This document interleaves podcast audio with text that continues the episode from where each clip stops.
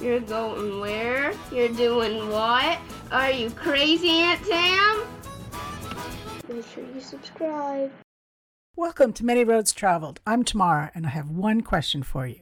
Do you love to travel? Awesome! Well, then I invite you to join me on my 30,000-mile road trip from Paris to Cape Town back to Nairobi. One more thing. We'll be traveling back in time to 1993 before the internet, Google Maps, and cell phones. However, not to worry, because I do give you up-to-date info on each episode. Plus, you can always find more information on my website, ManyRoadsTraveled.com. So, without further ado, let's hit the road! Welcome to episode 24. So on today's episode, we are going to the beautiful little island called Lamu off the Kenyan coast, just down from the Somalian border. And we're going to pack in about 560 miles, taking us up to just over 13,000 miles. And before going further, let's just have a quick update on the podcast journey. So it's going well. I got over 2,000 downloads this week, so that's awesome. Thank you so much for listening. Top 5 countries this week are USA, Canada, UK, France, and Israel. I have now 65 countries that I have listeners from, so that's amazing, since one of my goals is to get to 76 countries, which is how many I've been to. So almost there. That's awesome. Okay, and the review of the week. So yeah, make sure you guys leave your reviews. They mean a lot to me, for one, and also I read them out. I review every week. So thank you, everyone who has left me reviews. And if you'd like to, just go to ManyRoadsTraveled.com/Apple. Or, of course, you can leave it on my YouTube. Leave a comment on my YouTube videos, which, yep, the YouTube channel's out. That's Many Roads Traveled as well. Or my Facebook page, or on the website, of course, ManyRoadsTraveled.com.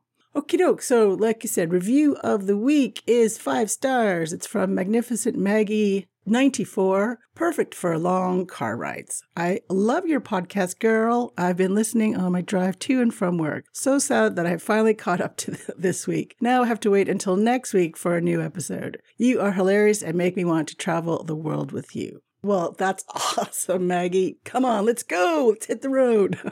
I really appreciate it. That's awesome. Okay, so as you might have noticed from the last episode, I kind of missed out writing in my journal for about 3 or 4 weeks. So I don't have dailies. I've kind of got an overview of my time in Lamu, which will be fine. Trust me. So it was about the 18th of June, my last kind of daily entry. And so been on the road for about 5 months now, almost to the day, because I left on the 17th of January in 1993. So remember that, how no internet was around, cell phones, any of that. You were kind of on your own. However, I, of course, left with my friend Casey.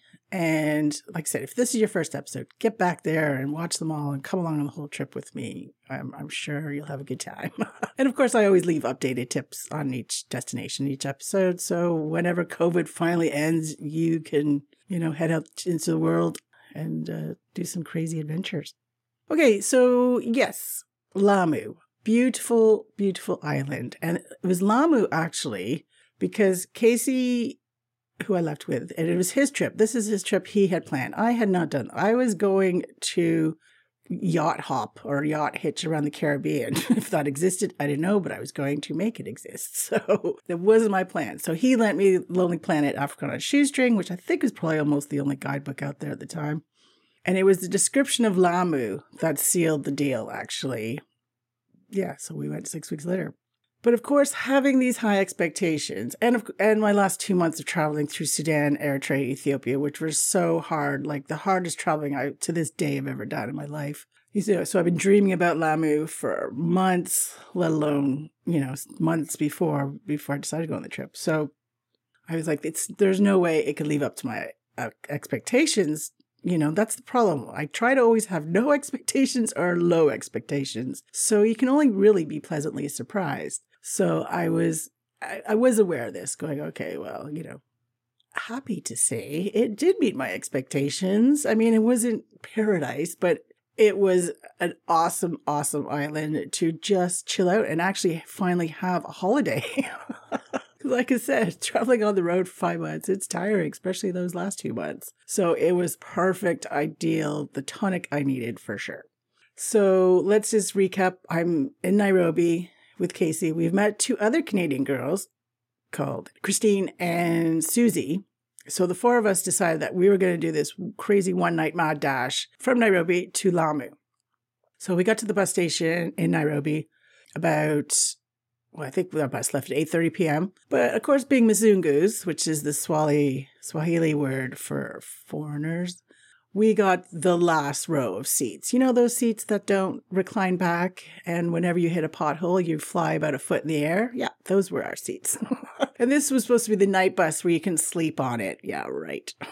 I think they're better nowadays, but no sleep, because trust me, there was a lot of potholes. So we were catching a lot of air. Anyways, we finally get to, so you go through Mombasa and then short little stop there. And then you head up to Malindi, which are, they're both on the coast, Kenyan coast. So we got to Malindi about 5 a.m. and we have to wait 2 hours for our bus to Lamu. Well, while we're waiting, like we're literally waiting in a swarm of mosquitoes. It was ridiculous for 2 hours. And also I was not feeling great. And I also had the runs. So that was awesome. So yeah, our bus left at 7 a.m. from Malindi to Lamu. Now, and I think it's still the case now, but when we were there for sure, you had to have armed guards on that bus to get up to near like the port to go to Lamu.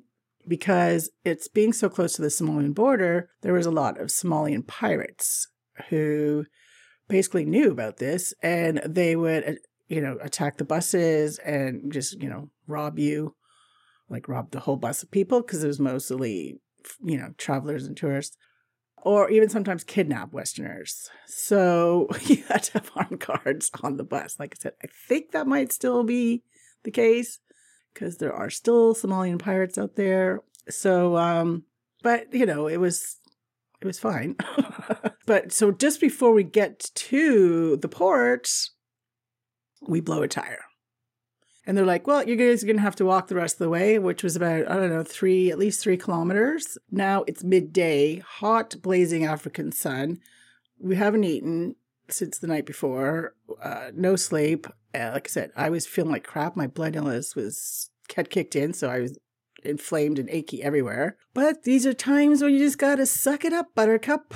So backpack on, which also weighed about 50 pounds. Yeah, about 22, 23 kilos. So we walked the distance with no armed guards now.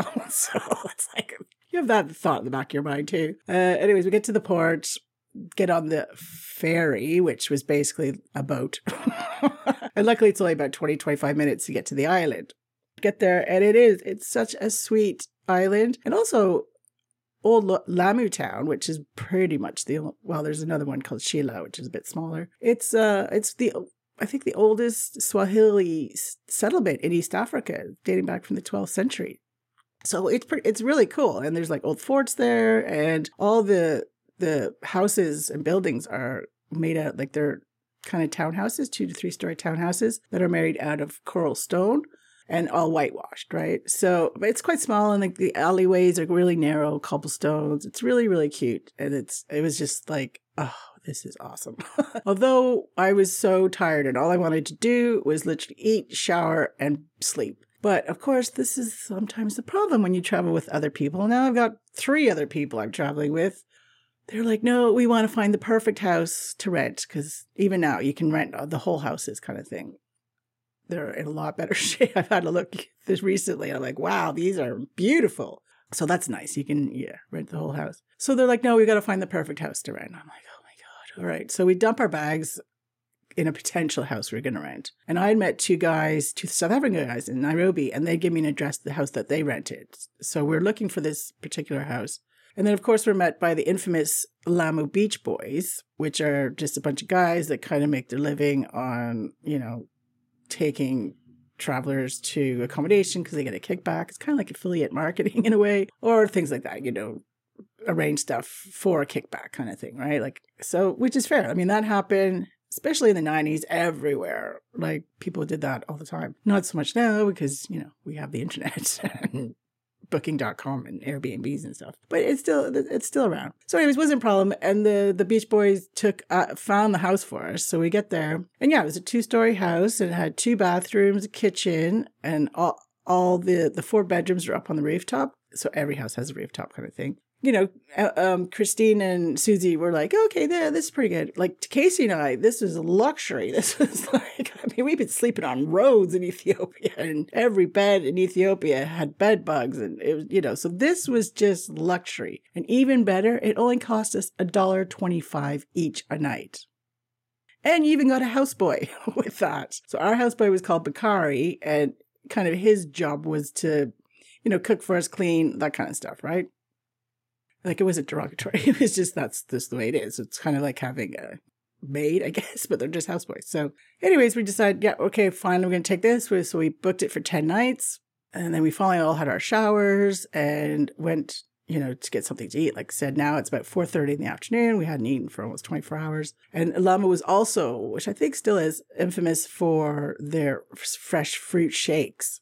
So, you know, we were like, okay, we got to have one of these. So I had, my first one was a banana chocolate shake. And it was delicious. It was about, I don't know, 20 cents or like so cheap. And then we went to what became one of my favorite restaurants, the New Star restaurant. Because, well, it was the cheapest restaurant. And they had awesome shakes too, actually.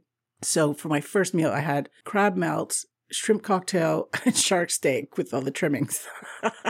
Yet all of that came to $2. All fresh seafood. I was like, oh my gosh, I am so gonna love this place, which I did.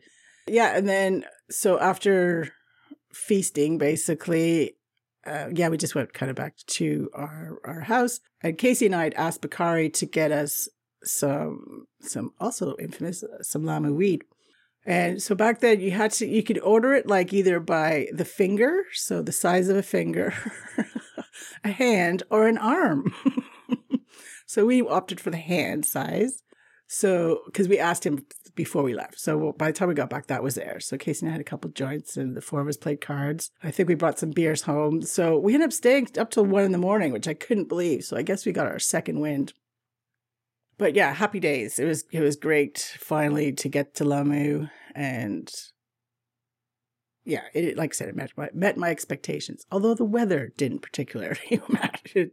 Do much for me, because the next day it rained all day, and it did that a lot because we were kind of at the end of rainy season, so that kind of sucked. But so the next day we just kind of walked around the little town, and like I said, there's a museum there. There's this old fort, which I guess used to be was a prison, but now it's a library. So complete change there. And you know, just looked around the shops and everything, and then we decided, well, let's buy some food and Bakari can cook us dinner tonight. So we did that. We bought some fresh crab, and then Bakari whipped us up, cooked that, and then rice, beans, and a veggie dish. Although Susie decided to have a bit of a hissy fit because we were killing live crabs by boiling them, which is kind of what you have to do to cook them and eat them. So anyway, she went and dropped and went into her room at 8:00 at night and just didn't come out. So we're like, okay, but that's Susie for you. So yeah, Susie, you know, she was like blonde, blue-eyed, big tit,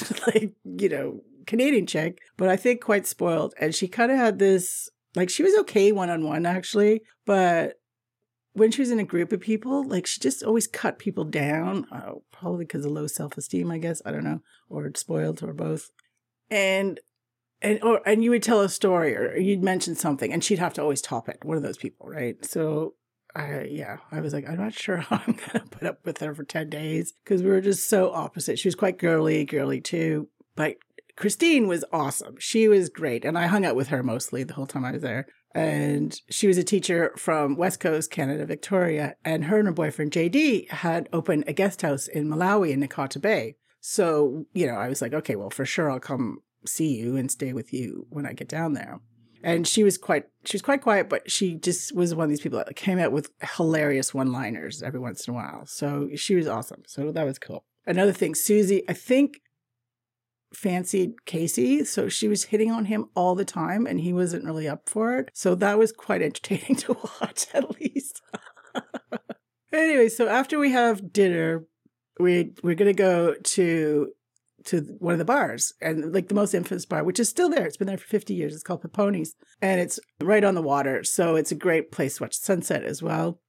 So we're just about to leave, and I was just in the, I was in the bathroom, and the three of them went to go out, open the door, and then these three guys came in to the house and were like being, I don't know, just weird. So I kind of heard that, and I knew that like I didn't know who they were or whatever, but I knew that our weed was upstairs, like just on the table. So I ran up the stairs and just kind of hid that under one of the mattresses. But the thing is, the mattress, like the bottom of the mattress, like the bed, whatever it was, are just slats of wood. So the weed was literally as wide as one of the slats. So it was very kind of precariously placed there, and just kind of grabbed the papers and put them in my pocket. But one of the guys had followed me up shortly after, and he's like, "What are you doing?" And I was like, "Well, I'm getting money because I forgot it."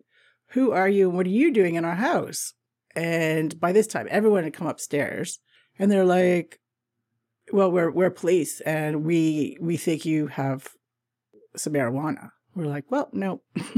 We don't. And so they're like, and I'm like, they start looking around and everything all through our stuff. And I'm like, "Whoa, like, where's your search warrant? Like, where, let me see some ID at least." So they show me like anyone could make ID cards. Like I had one made in Cairo for like student cards. So I know this is possible, especially in Africa. Anything's possible. I'm like, there's no badge or anything like that. There's just these really iffy ID cards.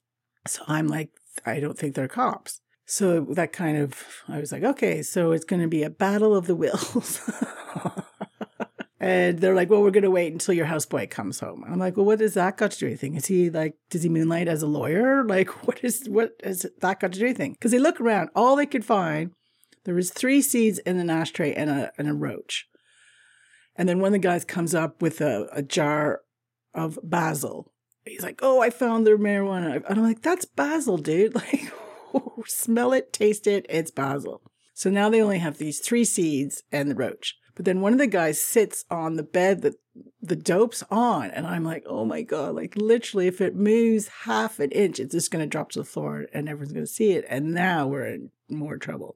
So I'm kind of sweating it out, and Bakari finally comes home an hour later. So these guys are hanging in our house for an hour and just look like just being dicks. So Bakari comes in and he's like, "Yeah, they are police." And I'm like, "Okay, so you're in on this, because how would they, this is our second night. How would they even know we're here and that we smoked dope? You know what I mean? You're the one that got it for us. So you're in on this scam for sure too, you bastard." I go, "Okay, fine, arrest us.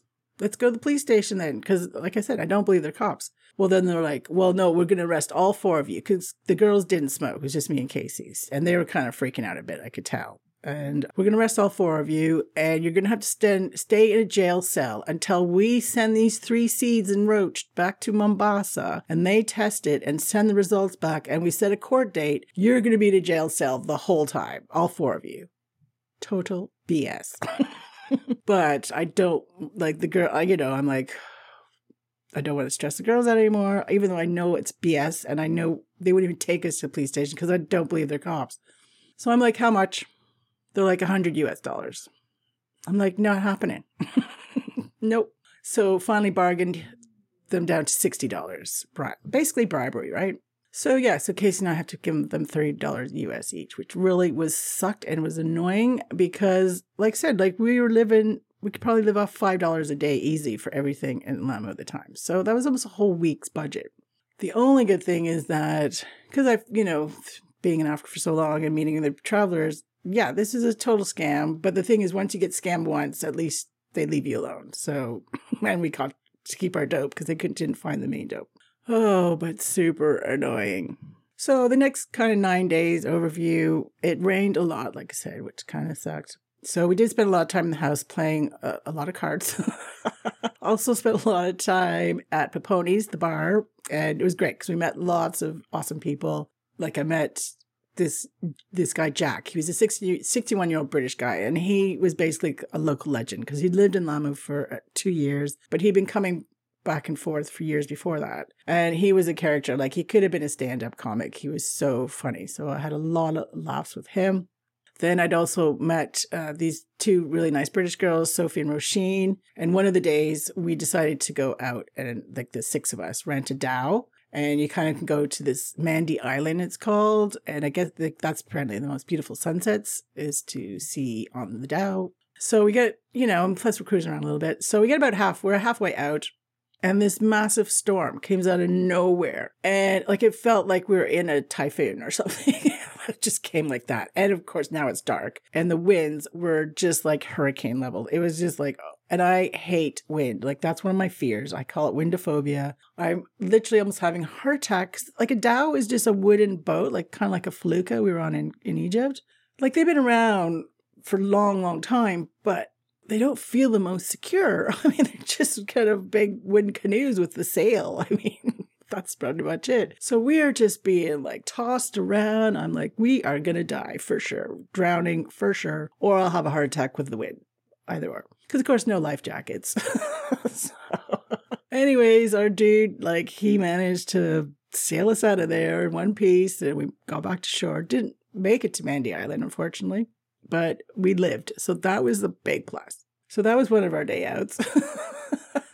And we, I did make it to the beach a few days. And the first day we went, which is me and the girls, we went, and it's a beautiful walk because it's about a 45-minute walk from Old Lamu town. And the beach is huge and super long and beautiful. And then in the back, the backdrop is all sand dunes with, kind of sandy vegetation. I don't know what kind of vegetation, but so there's dots of green everywhere. And I think the most I ever saw on the beach was 20 people scattered about.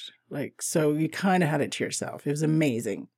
So one day, me and the girls are just, suntanning, minding our own business. And this guy comes out from the sand dunes and walks down to the water, buck naked. But he was really fit. And tanned all over, no tan lines. And obviously it was liking the attention because the three of us are woohoo, nice. So yeah, he went for a swim and then we're just watching him. I mean, that's the most action I'd seen for months. So, and then he comes out of the water and he stands with his hands over his head and just kind of posing for ages.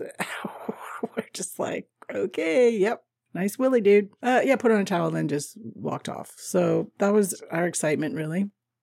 And then, like I said, Bakari was supposed to be, clean and cook. But then after that incident, I didn't trust him at all. So I decided, okay, I'll just take over cooking. I mean, I didn't cook a lot, but, it was nice when you have a house. You haven't had a house for 5 months. So, yeah. So we went shopping and, oh, my God, the seafood was so fresh and so cheap. It was ridiculous. We could buy a kilo of king prawns for $4.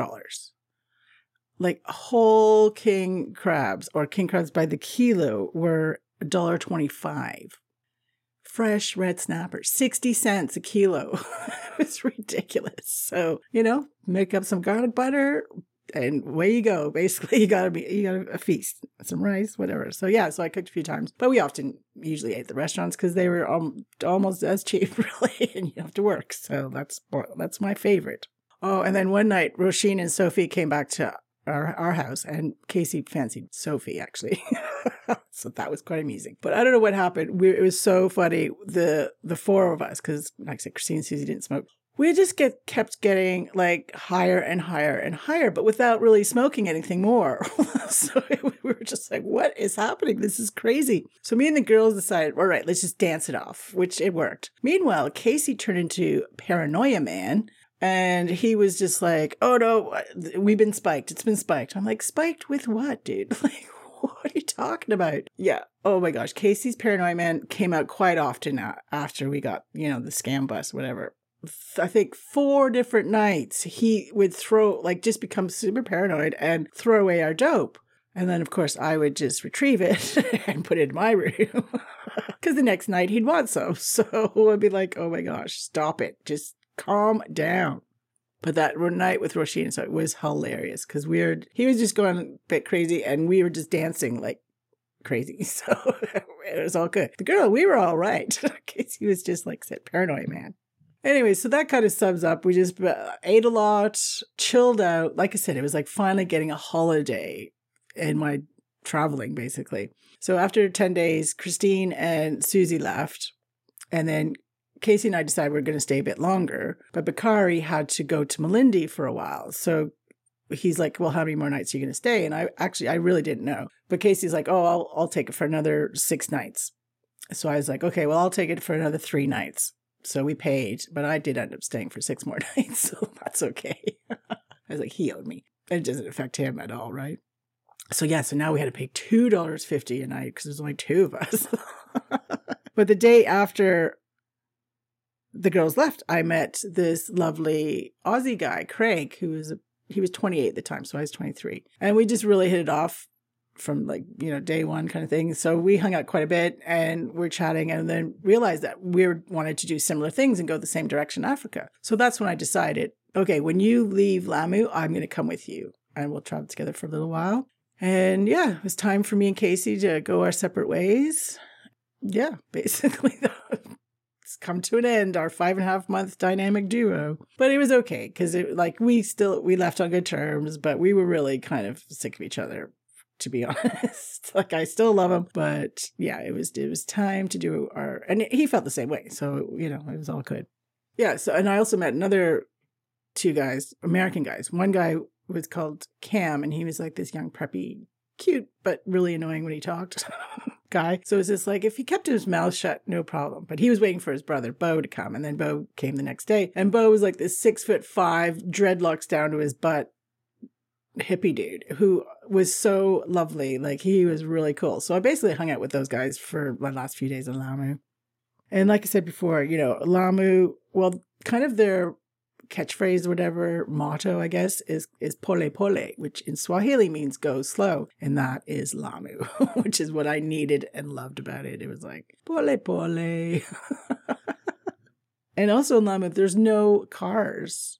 The only cars there are is the car for the governor and an ambulance for donkeys, because there's only donkey carts there, and there's even a donkey sanctuary. So donkeys are huge. So no ambulance for people, but there's an ambulance for donkeys, and that's it, which was nice as well because no traffic. It was just yeah. So I absolutely love Lamu, and I actually go there again on my way back up. So I rarely go to somewhere twice. So that's how much I loved it.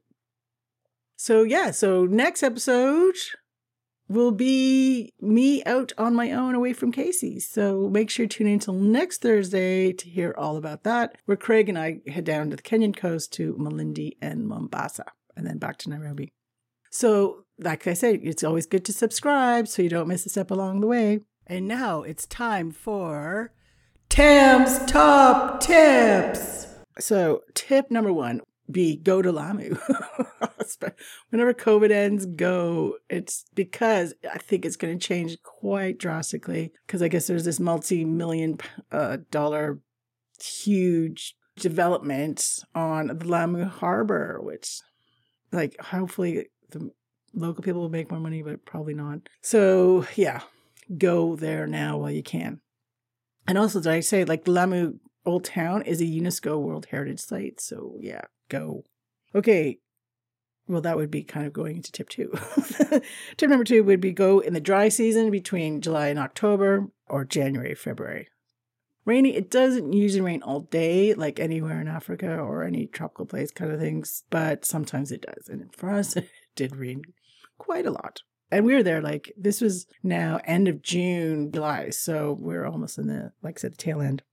And yeah, as part of tip 2, the UNESCO World Heritage. So yeah, go check out the old fort. And like I said, there's another little town called Shela, which some people prefer staying there now because it's a little bit quieter. Old Lamu town's pretty quiet, but Shela is another place. And like I said, you can still rent houses, but they look a lot more luxurious than when I was there. But they're still pretty cheap. So I think the average is between $15 to $25 US dollars per person per night for a double room, or the houses. I'm not sure if that's the whole house or just a double room, so you'd have to check into that because I couldn't find much info myself. But that's fine. It's sometimes a lot better, especially in smaller places, to book accommodation locally, because you can also bargain with them a bit and check it out, see it before you pay, kind of thing, right? So that's not a problem for traveling, kind of thing. Tip number 3 would be, yes, take a dhow, not in a storm. Much more relaxing. Yeah, take the dhow and watch the sunset and go to the Manda beach. When I was there, it was uninhabited. Now, there's, of course, a 5-star resort there. But I guess you go there to eat. Apparently, the food's pretty good. So, again, you can still get the buses from Nairobi to Lamu. and they are now between $7 to $10. Or you can also fly, but I'm all about budget and sustainable travel. So, if you can get a bus, take the bus. Just look after our planet, right? But if you wanted to fly, it's about $130 to $180 return from Nairobi to Lamu. And then you'd have to get an airport boat transfer, which is about $10. I guess food's still pretty cheap. You can still get meals from $1 to $5 a meal. And like I said, the shakes, you got to try the fruit shakes, and obviously seafood. I ate seafood every day. I was very happy because I don't eat red meat. So I was like, woohoo, especially for so cheap.